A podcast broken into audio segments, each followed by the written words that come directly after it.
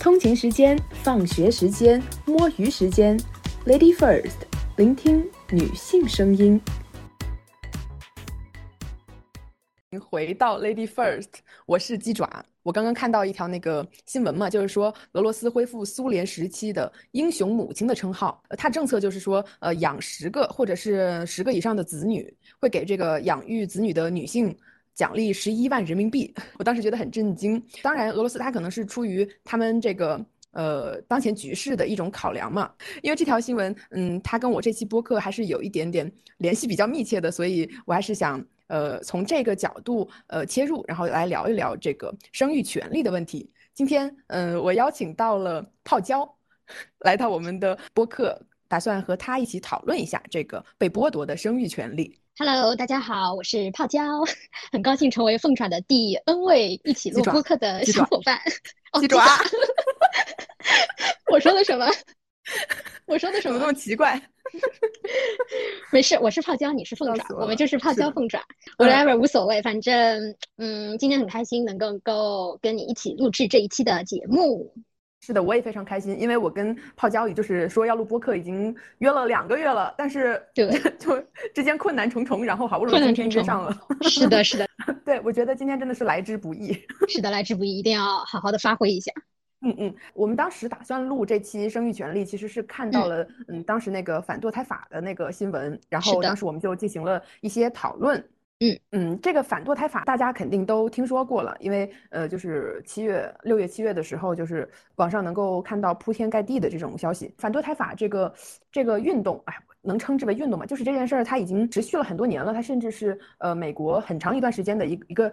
政治议题。我一开始我只我以为它只是在这个美国的呃某一些州，然后不能够进行堕胎。但是后来我发现其实并不是，因为现在好像是有这种想要在全国都推行这种呃反堕胎的这种这个风向。对，嗯嗯，所以我我当时看到这条消息的时候，我非常的震惊，也感到非常的害怕。虽然我没有在美国，但是呃，我觉得还是，我觉得对对于不管是对于美国的女性也好，还是对于全球的女性来说，我觉得这都是一个非常嗯非常令人啧舌的消息。是的，因为我觉得嗯，美国作作为就是世界第一强国嘛，它还是老大哥，就是有一个风向标在这儿嘛。包括经济啊各方面，如果他们受影响，其实慢慢的都会渗透到全球其他一些国家，像中国现在也紧随其后。所以我觉得多多少少。如果说他们有一些政策上的改变，中国也会受到一些影响。嗯，对的，就是西方，他们大部分都是跟着美国走嘛，在很多很多方面，不管是这种呃女性议题啊，然后在其他更多方面，不管是经济还有什么一些对呃政治啊，这些都是美国作为一个标杆，它的风向其实可以在之后的很长一段时间成为其他国家这种效仿或者是这种跟随的这样一种嗯方向。所以，我我就觉得感到岌岌可危吧。我在冲浪的时候就看到评论区有人说，他说，呃，我们实在是用不着去管大洋彼岸隔隔这么远的事儿。但是，我觉得，呃，在我们当下这种越来越全球化的这种这种趋势之下，我觉得看似遥远的大洋彼岸，我觉得其实并不遥远。对，就像是之前一零年啊，那时候就是疫情初始的时候，大家都觉得啊，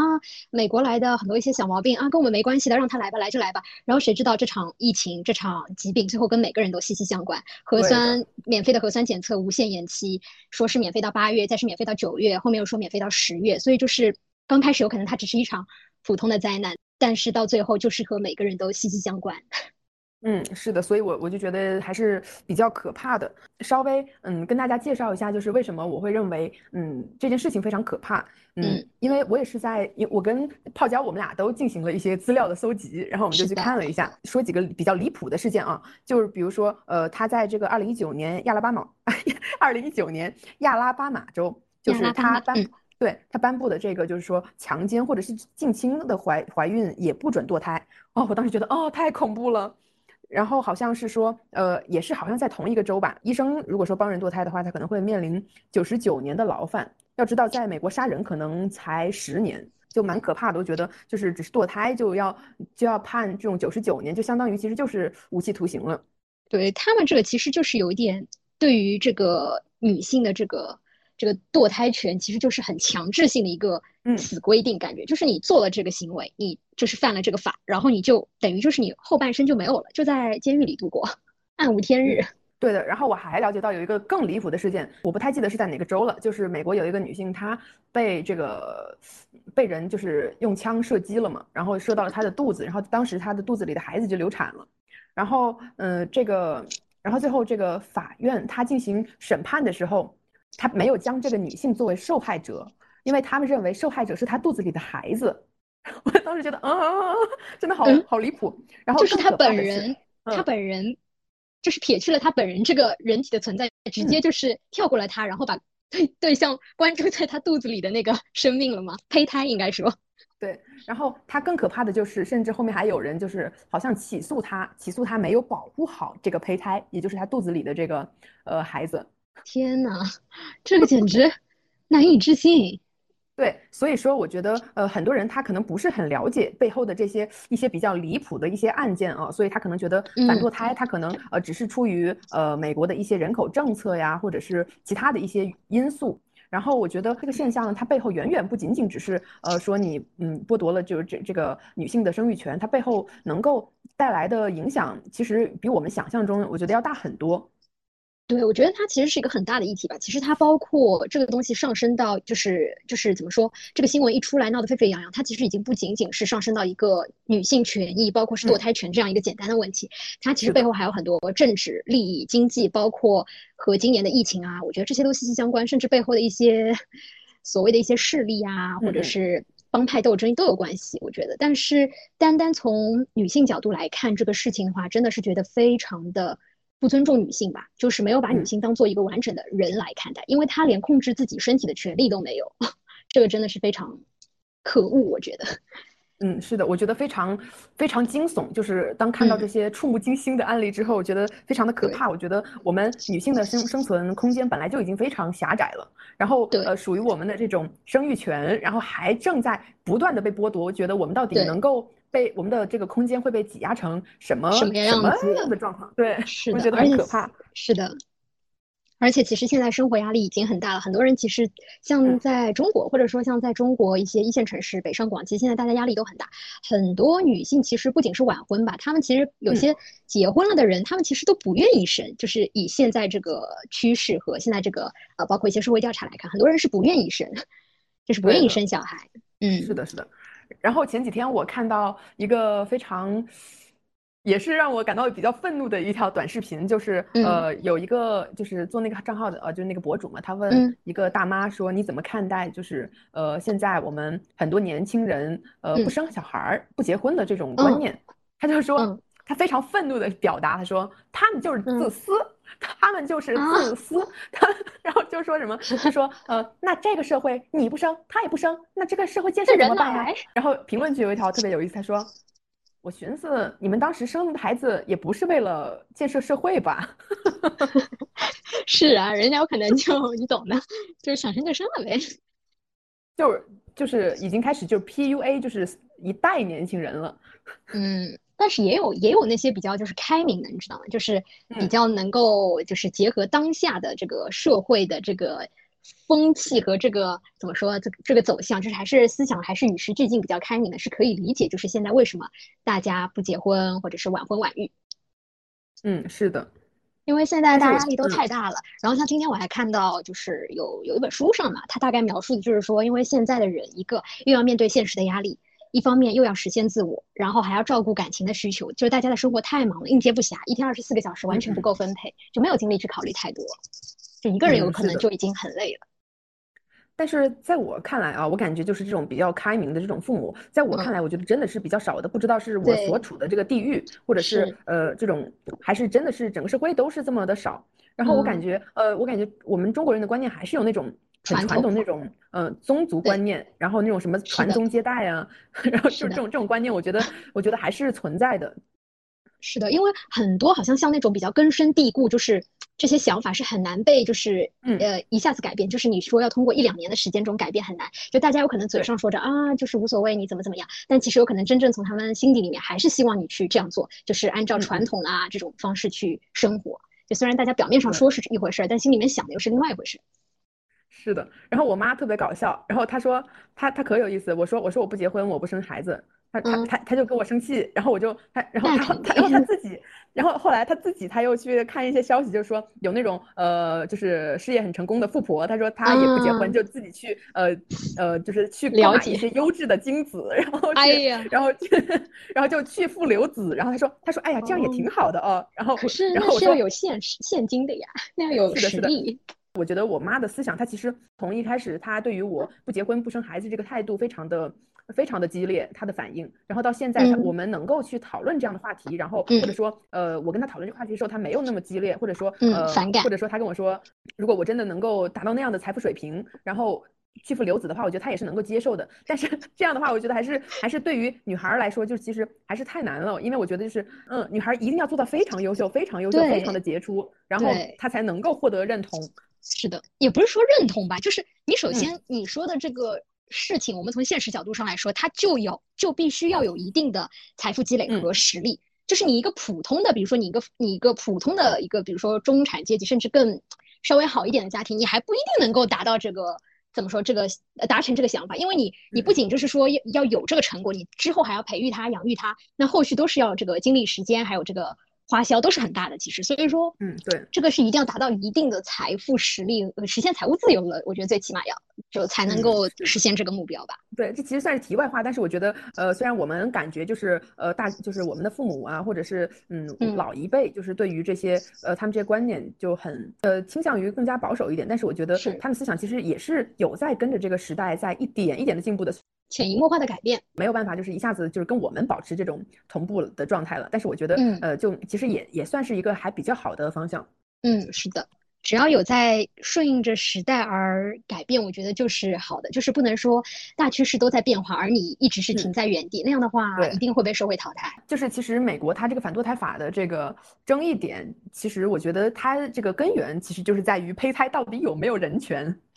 你怎么看？就我作为女性嘛，我当然我当然会认为，胚胎，我觉得它一定是呃，就是当它生育就呃就是来到这个世界上，就是把把他生下来以后，我认为他才有人权。包括在我国的这个呃法律规定中，其实也说了，就是说在其实我国法法律的规定，它是默认这个孩子在呃母体里面，他还是个胚胎的时候，他是没有人权的。就从那个呃继承法那里去能够看看得到这些线索嘛，就是继承法它是说这个孩子一定要是。嗯，你生下来以后才有这个继承权。就我也是觉得说，就是我因为我对法律还不是很就是不是很了解嘛。但我当时就是看到这新闻的时候，其实我第一反应也是觉得很嗯问号脸。就我觉得说，它只是一个胚胎，甚至还不能说是现实意义上的，你知道一个人个体，你知道吗？它只是一个人体就是培育出的一个，你知道一个胚胎，所以我觉得它还不能当做一个完整的人来看。所以对一个胚胎谈人权，我觉得有点太。太小题大做了。嗯嗯嗯，是的，我不知道是因为美国他们呃特别强调这种个人主义，他们特别特别特别喜欢说人权嘛。哦，对，毕竟是资本主义国家。呃，当然这个其实在国内它其实也是有一些争议的，因为我在冲浪的时候也会看到一些观点嘛，就是有一个男的，他就说感谢这五位法官，就是这五位法官通过通过的这个反堕胎法嘛。然后他他下面说他说感谢这五位法官的正确判决。敬畏生命，符合宪法宪法精神。然后底下就人家就说了，哎，我就想他是不是一个精神美利坚呀？还符合宪法精神了？谁哪个国家的宪法呀？就是啊。然后底下那个不是人家就就评论说，我觉得你不值得被敬畏。他说，他说我他他好他好奇怪，他说我觉得你不值得被尊重，因为你不敬畏生命。嗯，他满口就是胚胎等于人权嘛，我就觉得他只把这个。胚胎把他的孩子，就是把肚子里的这个小家伙等同于人权，但是他没有考虑过女性的人权在哪里呢？对，这才是重点，就是作为培育出这个胚胎的这个载体，它本身其实才是我觉得更值得被关注的，因为没有这个载体的话，哪来的胚胎可言，对吧？对的，但是但是我觉得就是有这种观点的人，在我在我看来，我觉得他是。有有一种潜移默化，就是将女性等同于生育机器的这种可能。嗯，这很可怕。我觉得他们就是，你知道吗？就是就是这种想法的潜力股。我跟你讲，潜力股。对，潜力股，他们都是有这种想法的潜力股。然后你当时说，你当时说，就是你回我，你说感觉就是对女性的不尊重。呃，怀了就要养。对啊，有了就必须得就必须得生。这个真的是，我觉得其实自古以来，大家大家就是从怎么说？从观念上，其实好像就是就是就是老的观念嘛，就是觉得说，啊，女性就是传宗接代，那是没错。但是也不是说你女生生，就是你女性生下来就是为了这个，你知道而去，就是为了就是最终要去传宗接代而要怎么怎么怎么样的，他们也有自己的人生啊，也有自己的社会价值和意义。对的。然后他现在等于是剥夺了他们这个。作为人的权利吧，我觉得都不是作为一个女性的权利了。是的，还好中国没有这样的事情，真的真的太可怕了，难以想象。嗯，对，就他连掌控自己身体的权利都没有了，那他还那作为一个人，他作为一个社会性的动物，他活在这个社会上，还还能做什么？还有什么真正的？就我们自己的身体，我们都不能自己掌控了，那我们还能掌控什么？嗯嗯，对，呃，我觉得我们国家就是对于这种还没有远远不会。没没有，就是到过法律层面，就是在法律层面要求你不准堕胎呀，要生几个孩子这种，就呃，我觉得更多的就是其实社会对于你的一些评价，更多是一些哎所谓的这种打引号的道德上道德上的约束，道德绑架，嗯，对，道德绑架，对。然后前段时间我我因为我在搜资料的时候，我就看到就是其实全球啊，就是呃拥有这个完全堕胎权利的国家只有四个还是五个。我当时觉得哇，好可怕，因为就是就是很多国家它大多多多多少少都会有一些约束，就比如说呃约束你呃就是在孕孕多少周的时候之前才能堕，之后就不能堕，嗯，然后或者就是说呃只有强奸啊近亲这种可以堕，然后其他情况下包括意外怀孕也不可以堕。你上次还给我发了那个胡锡进的那个。对胡锡进的言论发给你了。对对对，你你给我们读一下这个吧。你就说你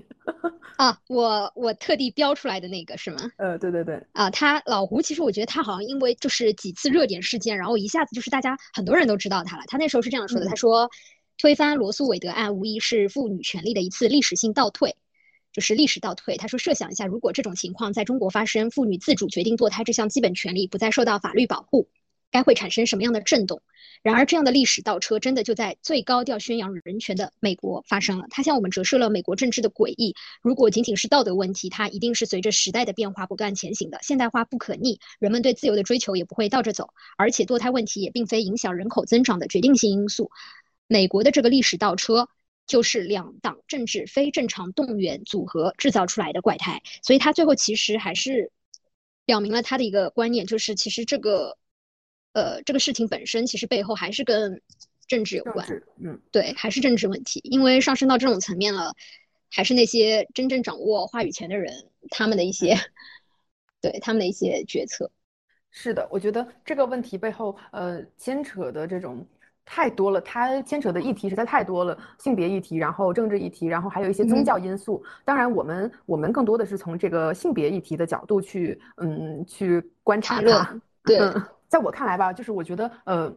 非常的可悲，因为因为就是就是在就是争取到这个呃堕胎权，好像到现在也不过就一两百年的时间，而且这个是呃早期的一些女权主义者，他们通过各种各样的游行啊、运动啊，他们去呃嗯去通过自己的努力，然后去站到了 对他们站上政政治舞台，然后嗯然后通过各种各样的办法，然后才争取到的这种堕胎权。然后，嗯，这个运动它也也是持续了很长的时间，它并非就是呃一下子你一个运动就得到了这样多胎权，它反而是经过了几代人的这样的一个努力。然后，嗯，然后突然之间就是你你们这几个大法官，然后投票表决，然后让这个呃说没就没，嗯，让之前的这些嗯做出这样伟大贡献，就是嗯做了这么多嗯努力的这些付诸东流了。嗯，是的。这些女性就，我觉得她们在九泉之下，我觉得真的，如果是我的话，我真的要用力的从棺材里爬出来。就其实我们讨论这个问题啊，我们讨论的都是说这个母体和这个呃胚胎，但是我们发现父亲在我们不在我们的讨论范围之内，就是男性是在这个议题之内是不存在的。那么其实他就是说，他是女性与胚胎的一种权力竞争，而男人他们是置身事外的。我觉得确实是这样的，因为我们在讨论很多议题的时候，我们呃扔掉了父亲这个角色，我们强调的都是母亲啊，就是说呃母亲的权益，母亲的这种生育权和这个呃胚胎的这种生存的权利，到底就是他们这个天平是要怎么怎么摆放，就是到底偏天平应该偏向哪一哪一边？但是确实没有一个就是说，呃，父亲在其中，或者是男性在这个议题中担当了一个什么什么角色。他们在这个议题上，他们能担当什么呀？他们唯一能做的就是，其实这是，哎，你这样讲的话，其实这是不，你这样一讲的话，其实这个是又又联系到两个人的问题了。就你要做出堕胎这个决定的时候，肯定跟那个男性是有关联的，就是。因为最终这个孩子要还是不要，肯定不是你单单一个人的想法造成这个决定的。你觉得呢？就是肯定也是不不不，你你知道吗？就是这这我得打断一下。我们从这种嗯伦理上面来说，就是可能就是呃我们会认为就是说呃这个孩子要和不要，我和我的这个发生性关系的这个男的需要讨论一下，就是我们这个孩子要不要。但实际上我们法律规定的是要不要堕胎，完全是你女性自己的权权权利，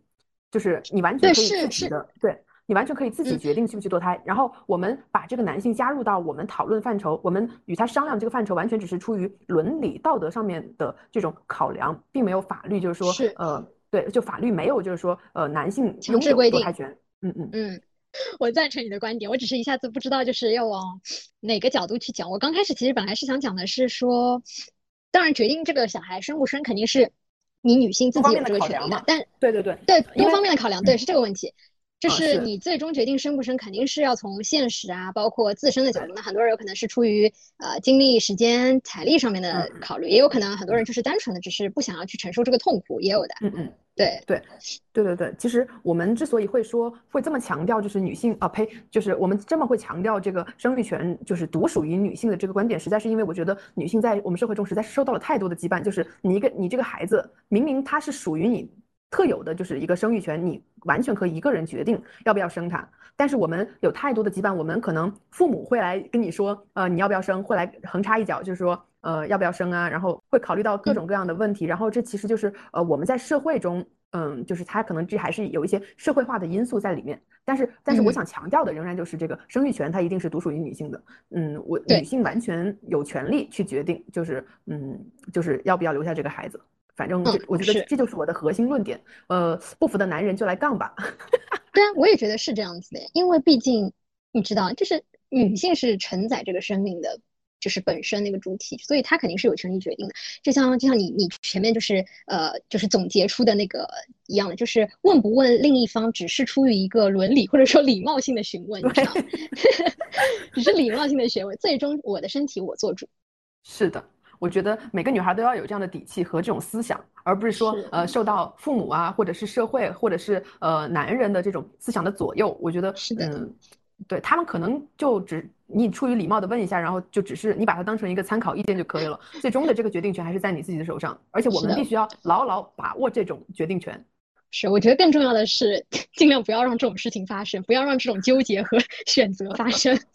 做好这个就是要做好正确的保护措施，好吗？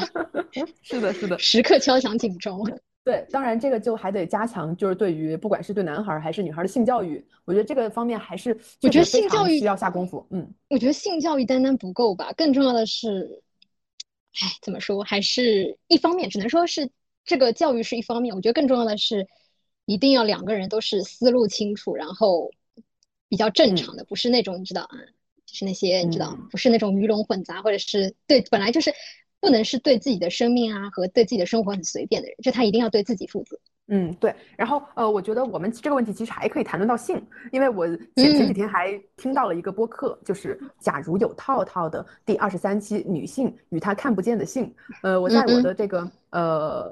这个小红书的这个 Lady First 这个官方号上也进行了一些推荐。然后就就这期这期节目节目聊得非常大胆。然后嗯，我听完之后，包括我在听的过程中，然后解构了很多我对于性的部分理解。然后然后包括。嗯嗯，然后他们还谈，就是还表达自己对对于性的一些态度嘛。呃，因为我们总是羞于谈性，我们当然现在我们主女女性逐渐的开始谈性了，是的。然后我们女性也嗯，对我们女性反而另一方觉得 太大胆了。是的，是的，我们女性开始愿意谈论性，开始愿意谈论自己的身体了。但是这个男性呢，他们 他们谈性，他们谈性的时候，永远都是在谈论女人。他们从来不会谈论，不从自身角度，对，因为因为他们他们永远不认为自己可以被作为一个谈论的对象，他们认为女人就是他们就是客体，就是性的承受者，插入被插入者，就是性的客体。然后对他们怎么不说他们才是嗯那个钥匙呢？然后对，所所以我觉得这期还是呃可以去听一下的。然后就是你分享给我一下吧。嗯，好好好，性嗯性这个方面的话，我就呃不做过多的展开了，因为我对嗯于性的这些方面，我觉得我还有太多需要学习的地方了。是的，是的。我得先去上个厕所，天呐，喝多了奶茶。A few moments later. 谁来了？欢迎谁来了？欢迎回来，欢迎回来我的频道，反客为主了，现在就对篡位，欢迎回你篡位。欢迎欢迎回来我的频道，我是帕江。哎，对了，嗯说到篡位啊，就是嗯呃，接下来我想分享一本书，我认为它嗯就是以篡位为主题的，就是呃《乐园之秋：权力诞生与被剥夺的历史》。为什么我称它为篡位呢？我在看完这本书之后，呃，我认为就是原本属于独属于女性的生育权被男人篡夺，就是被剥被他们拿走了。这本书我觉得它特别特别好看，然后我我也推荐给大家，嗯，然后它也挺也不是很长了，我觉得还是蛮容易读完的。嗯，就是嗯，他是从这个神话开始说起的。他说，在早期的神话，嗯，我们看到的这种造物主的形象，在全球各地啊，在全世界看到的这种造物主的形象，嗯，在早期，在最早期的时候，都只是呃以一个单独的女性出现的，比如说女娲，她就是呃单独的一个女性作为一个造物主，然后她塑造了各种各样的人嘛。然后后来，嗯，由于这个男性对于这种女性她们与生俱来的这种生育能力的这种畏恐惧、这种畏惧，甚至还有一些怀孕嫉妒的，就是这种呃在里面。然后为什么呢？就这个是为什么呢？上他说到就是说，嗯呃，因为嗯，在在嗯科技没有那么发达的时候，嗯，呃，那时候就是。没有什么亲子鉴定嘛，然后呃，判断这个孩子能不能就属于这个嗯是不是属于这个男男的，就完全就是这个母母亲说了算。他说你是他爹，就是他爹，他他没有一个呃什么什么条件啊去判定就是这个孩子到底属不属是不是属于自己的。但是呢，呃这个男人就感到非常恐惧啊，他们就非常想要确保这个孩子是属于自己的，是自己的孩子。于是他就在各种方面去呃规训女人，去跟女人说，呃你不能怎么怎么样，你不能水性杨花，你不能跟呃其他男性接触，你只能属于我。这个有点太霸道了吧？对他这个观念就是有有这样的观念嘛，然后然后他说就是为什么会篡位呢？然后就是再说到神话嘛，就是说呃后来就是出于男性出于这样的恐惧嘛，就将男性造物主加进来了，就是将这个嗯男性和这个女性加入到呃就是他们双方可能都作为一个造物主，再到后来演变成完全只有男性的造物主，亚当和夏娃嘛，大家都知道，嗯就是说这个夏娃是这个亚当的一根肋骨，就是 制造的，然后就是他取出了一根肋肋骨，然后形成了夏娃。然后那么那么其实这个时候呢，就呃就其实意思就是说这个夏娃其实是这个亚当的女儿，亚当是这个 夏娃的父亲。然后 怎么有点绕呢？我怎么一下子？对就就也就是说，在他们这种关系中，他们是没有没有母亲的存在的。嗯，这个最原始的、这个最原初的这个造物主是是亚当，是男性。嗯对哼然后，那么就相当于就是这个夏娃出生之后，其实就相当于他们在最早期在神话的时候就已经将女性作为第二性了，将女性作为客体了，然后男人才是主体，男人制造了世界上第一个女人，所以他们对，所所以他们其实他们本质上他们才拥有生育权，这是他的观念。然后之所以之所以最后就女性有了生育权，并不是女性与与生俱来的，可能是呃源于这个男性恩赐给我们的。Oh my god！对，他就说体现在这种神话之中的这些，嗯，这些权利被剥夺的这种，嗯，体现吧。然后这本书就是说到了，嗯，神话里面。然后其实我觉得他讲的特别的透彻吧。然后就是我其实回溯一下，呃，因为我们总是说女性她其实是一个，嗯，被规训的，然后被社会化的一种产物。女性可能一开始我们并不是什么，呃，文静的，也不是什么奉献的，也不是呃无私的母亲。只是呃，在这种非常长期的这种呃历史的演进，然后男性男性拥有了这样的权利，他们成为了这种权力的上位者，对于女性的这种规训，对于女性的驯化。然后驯化怎么说的那么那么奴役我们女性呢？我觉得就是，对，就是驯化这个词怎么听怎么不舒服。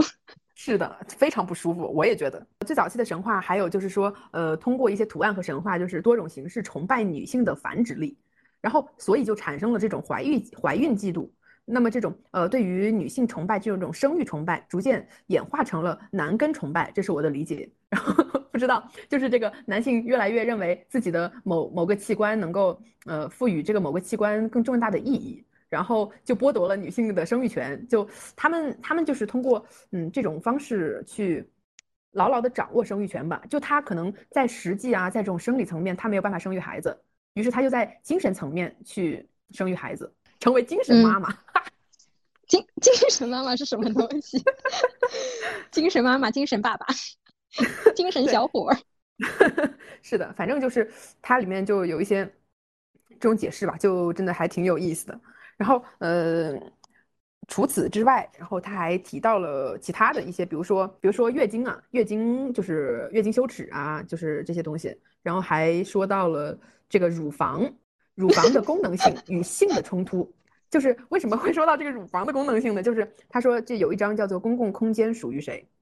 那么就是因为我们知道这个生孩子以后得哺乳嘛，然后这个孩子呢，他要呃吃奶，他是随时随地的，他不是说你他如果吃不到奶，他就会疯狂的大哭。我们之前也看到过消息，就是说，呃某某某女的在什么公共场合哺乳啊，怎么怎么样。就受到了一些这样抨击嘛，就认为呃这个女性袒露她的胸部是一种不文明、不文雅的象征。那么这种不文雅其实它并不是源自于就是说我裸露我的乳房真的有多么不不文雅，它实际上只是一种生理层面上的东西，它只是一个呃很正常的一个现象，它只是我的孩子饿了，我要给他吃奶，因为我我们乳房的功能本来就是给孩子喂奶的。对吧？这这就是它的功能性。嗯，但是在这些，在这种长期的这种男性凝视下，我们乳房呢，逐渐变成了，逐渐被性化，就是它变成了一种性的象征。所以说，我们当我们如果说我们袒露乳房在在这种公共空间，就造成了这种呃乳房的功能性，也就是喂奶和另外一种就是作为一种性的象征的这样的一种冲突，所以说就会引发这么多的这种讨论。我觉得。我觉得其实 说到这个，其实我觉得单单说你前面说那个它的功能性，我其实挺想笑的，不知道为什么，怎么是嗯是啦，但是这样说也很正常，每个器官都有它的功能。嗯，是的，反正就嗯没事。对，这种就无非就是因为男人总是看我们看女人，就是是女人女人就是会盯着那个嗯嗯怎么说那个叫什么第哎那个怎么说的，就是性征那个叫什么第二性征哎是那个。呃，第二性征嘛，啊，对对对，嗯，所以就是会，我觉得如果我我作为那个男性，我也会不自觉的，你知道？嗯，是的，是的，就是因为因为我们因为他们他们的这种凝视实在是太普遍了，嗯，但是我觉得现在好像好一点了，啊，我觉得远远没有好一点，真的吗？真的吗？是的，对对对，远远嗯，远远没有，呃，我我认为我认为不仅仅是乳房，我认为你身体的各个层面都可以被他们性化。你身体的只嗯，你身体的某一个部位，永远都可以被他们贴上符号，贴上性的这种标签。嗯，他认为就是你穿着，你穿个小背心儿，你就是在勾引男人。然后你你穿这种对，嗯，对，你在你在这个呃足球场穿个 legging 打飞盘，你也是在嗯 啊，你能理解？你能理解？那我说到这个，我们扯到一个题外话啊，反正我觉得就是聊点愉快的嘛，就是。你能理解现在的人穿那种鲨鱼紧身瑜伽裤外出吗？前几年没有的，因为大家都觉得说过于显露自己的，你知道，身形这种等于这样就是直接就是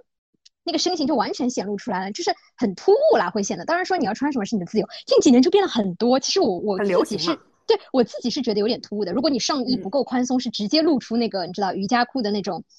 那个我是觉得有点稍微有点突兀。哎。这个时候就给你推荐另外一个播客，嗯，另外一个我是什么呢？我觉得你你听完以后会有新的理解，就是随机波动的一期叫做 Leggings 怎么了？问号，这个好像非常适合我今天的这个质疑和提问。是的，你到时候把两个都分享给我。嗯嗯，我觉得他很能够解答你的这些嗯这些疑问吧，因为他他就是说了一下，既然我们也扯到题外，我就稍微也聊两句。他就说到了这个 leggings，呃，在最呃它的历史呀是嗯最早是用于什么样的？就是好像是最早是在荷兰，然后怎么样？然后嗯包括包包括到引进中国来就是一些健美裤嘛，然后这些，他前面说了一小段的历史，呃，有一点点枯燥，但是后面还是挺有意思的。后面他就说到了这种呃呃这种 legging 啊，包括你显露就是三角区啊这种这种这种这种所谓的令人尴尬的场面，然后就是嗯就还聊聊了特别多吧，反正就是他。他一直在就是强调这种呃女性被被放到一个性化的位置上，女性的任何符号都变成了性的符号，嗯这样的观点。然后呃，我觉得你你会有这样的质疑是很正常的，我就很直男化的质疑，你知道吗？就是我也没有说很很那个，只是我觉得说呃近几年就看到这样的穿搭变得多了，因为你知道之前那个明星啊，就杨幂啊那种带起来的嘛，就穿这种比较紧身啊或者是打底裤，然后突然就发现穿的人真的变多了，然后很多人就直接。直接就是穿那种瑜伽服，就是也不套个什么外套，就直接就是走在那种公共场合。对，嗯对。然后他他也提到了，就是说，呃，我们就穿这样的衣服，就是呃，可能会有你就就有你呃作为女性的这样一种疑问。然后更多的其实还是呃男性啊，他们他们他们更不能理解。对对对，他们认为你穿成这个样子，就是你对我的眼眼神的一种污染，你对我的进行污染，你污染了我的眼睛。但是这是什么想法？对你这个播客里面就提到了，他就他提到了就是这种呃顺顺直男，就是呃既喜欢这种女性的身材，但是你真的穿就是显露身材在他面前，他又会觉得你污染了他的眼眼睛。天哪，我还没说他，他看我，他他污染了我的心情，污染了我一天的好心情。是的，我觉得呃任何像呃呃像泡椒一样，对于就是 legging 啊 leggings 这个。话题，或者是对于飞盘员这个话题，呃，有兴趣或者是有疑问的话，都可以去听一下这一期随机波动。嗯，哎，其实我觉得归根结底，说到最后就讲到这个女生嘛，其实还是要怎么说，自自强嘛，就这种。嗯，对，我觉得这句话就是，嗯，今天。嗯，已经我先说，对，就说没说烂。今天我正好看到那个，我在看，最近在看那个，我最近在看一本书，是那个梁永安梁永安写的，他好像是一个复旦的一个教授还是什么。然后他当中就有讲到一句话，说一个人就要像一棵树，只有自己根基坚实，才有面对风雨的能力。嗯，是的，对我觉得，我觉得这个确实，这个是基本嘛，我觉得这个是基本基本盘基本盘。嗯，其实，但其实说是。很容易，但其实真正的需要落实，需要做到，就知行合一很难嘛。就是说，很多人知道很多道理，还是过不好这一生，其实就是因为我们大多数人都没有知行合一。如果能真正的做到知行合一，那就真的是很很好。其实我我我回想一下，为什么我们嗯，就网上那么多人会强调，就说你女性要独立、要自立、要独立，你要做独立女性，因为现在女性承受的太。确实是也很多，呃不，当然不是说男生男性承受的不多，就是男性和女性都承受的更多。但从某些层面去看的话，比如说你从婚姻之后的这个养育的这一方面来看的话，那女性和男性同时作为人，女性就是要承担更多，就是毋庸置疑的。嗯，对，就总体来说，女性还是承担很多。嗯嗯，我在想，就是为什么我们这么去强调，包括刚刚你也在强调，就说呃，女孩还是要独立啊，这种，我们为什么会这么强调？因为我们不会去强调男生要独立，因为好像在我们看来，男生就是一个独立的个体，他们就是应该就是应该就是应该有野心。嗯，对，我觉得，嗯，我觉得也不是说就是应该，好像说的就是感觉他们也压力很大，就是因为男性和女性作为两个不同性别的人物物种嘛。他们就是与就是人活在这个世上，每个人都有自己的怎么怎么说这个作为人的一个使命和责任嘛，就是承担的社会责任和义务和作为人的使命就是不一样的。我觉得这种不一样更多的是被人为分化的。嗯，也有这个因素吧。嗯，也有这个因素吧。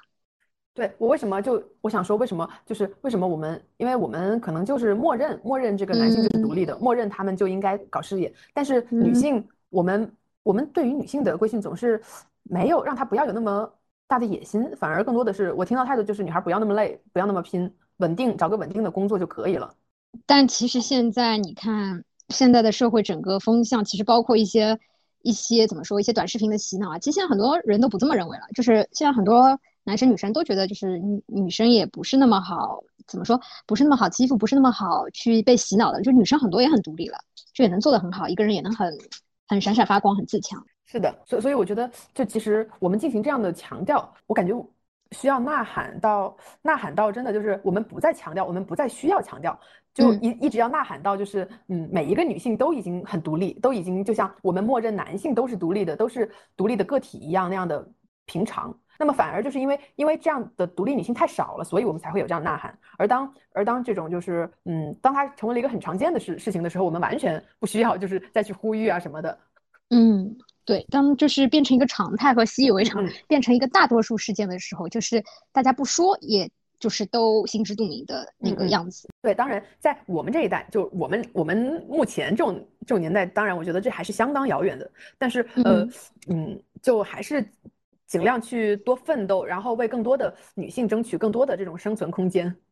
嗯，对，毕竟其实，在很多别的城市，就是不像那么一二线啊，那么就是怎么说，知识和文明那么就是不，就是就是不是很多，有可能还有一些别的城市，一些小的地方啊，小的城市，很多人比较闭塞呀，不管是啊，对，经济比较落后，或者是就是嗯嗯，对。很多人还是会有一些比较传统的一些观念，就是所以，就是家长的一些传统观念，就是灌输下来，他们有可能还是会觉得说自己要去依附别人啊，或者是才能过得好啊，怎么样？嗯，所以关键还是还是其实要对一些比较落、相对落后的地方，就是加强一些科普，还是一些怎么说，一些一些知识的灌输，或者或或者是那种新的一些观念的一个。灌输和文化交流嘛，还是怎么说？是感觉不能总是让一些一些大的、相对大的一些城市的人了解到这些新的思想，很多一些比较小的地方也应该就是让这些这这些想法和观念得到得到传播吧。就我觉得，呃，城市和农村就是女性的这种嗯奋斗方向其实是不太一样的。嗯，我觉得城市的女性可能更多的面临的是，嗯，如何去，嗯，为自己、为城市里的、为所有女性群体，就是争取更多的这种空间和利益，本来就属于我们作为一个人的权益，我们争取的是这些。而农村的女性，她们更多的其实，我觉得她们更加的，我觉得这两种这两种方向，这两种女性，嗯，都有自己的嗯难处，都有自己的困难。就是农村里的女性，她们可能。更想要走出大山，就是去去到城市里面，就是看这个世界，然后呃有更多的知识。我觉得我我们就是奋斗的方向，呃虽然说就是进程可能不太一样，但是我们最终会在某一天进行一个嗯大会师。会 的会的，希望那一天再早一点到来吧。我觉得真的是很不容易，所以很多人，所以很多人就是。对于像这种反堕胎这种事情，一定会就是会会会引起轰动，会引起爆炸性的这个言论轰炸。因为，因为其实我觉得还有一个想，还有一个原因，是因为就是因为大家在生活中真正能自己掌握和做主的事情还是太少了。就真正对于那些争议性的事件，我们只能通过网络发声，引起关注。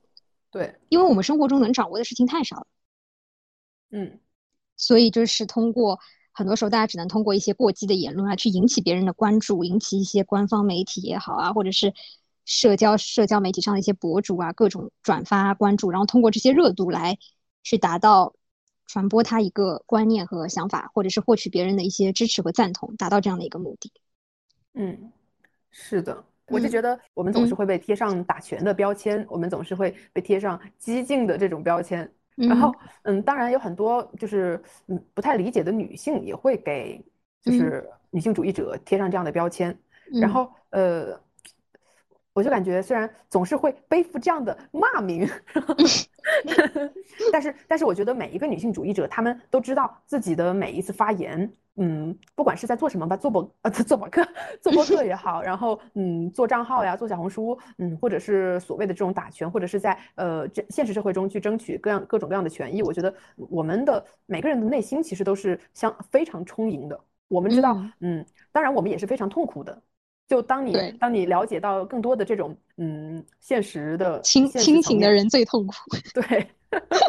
就就既痛苦，但是又觉得嗯很。很丰盈，嗯，我就觉得这种状态就是还是蛮割裂的。但是我觉得对我来说，更多的其实还是丰盈。我对我来说，我会觉得我，嗯，我的内在更有力量了。嗯，在成为一个女性主义者之后，我觉得我对于女性，对于其他女性，对于那些呃非女性主义者的女性，我会更加的包容。嗯，除非他真的是一个无可救药的精神男人，那我就可能会嗯和他割席。但是精神男人，是的，是的，是的，我觉得我还是会更加的包容，因为我我们实在是太清楚，就是作为女性有多么的不容易。嗯，是的，然后所以会更包容。对，然后呃，也也不奢求谁真的就理解吧，就是每一个就进行这种运动的这种女权主义者，我们都不需要其他人的理解。我觉得，嗯，反正是在做一件对女性，甚至是全人类都有益的事情。说的说的怎么那么壮举的感觉？是的，我对我认为它就是一项壮举。然后我觉得每一个参与到这项事业中来的女性都非常的了不起，了不起。是啦，我觉得就是如果说你能，你你就是。你的人生中能做做一件事情，如果真的能够影响很多人，或者是因为别人因为你的一句话、一个什么事情而有了很大的改变，那其实都是很有意义的。嗯，是的，而且我觉得这种力量它真的是一直在在传播下去的。包括呃，我觉得就是很多很多人哦，就是我看到越来越多的这种女权博主，然后还有做播客的这些女性主义者，就是越来越多的人加入到这场嗯 战斗，战斗，奋斗，战斗，笑死了。那今天就先这样，OK。那我们今天就这样啦，好好，拜拜，拜拜。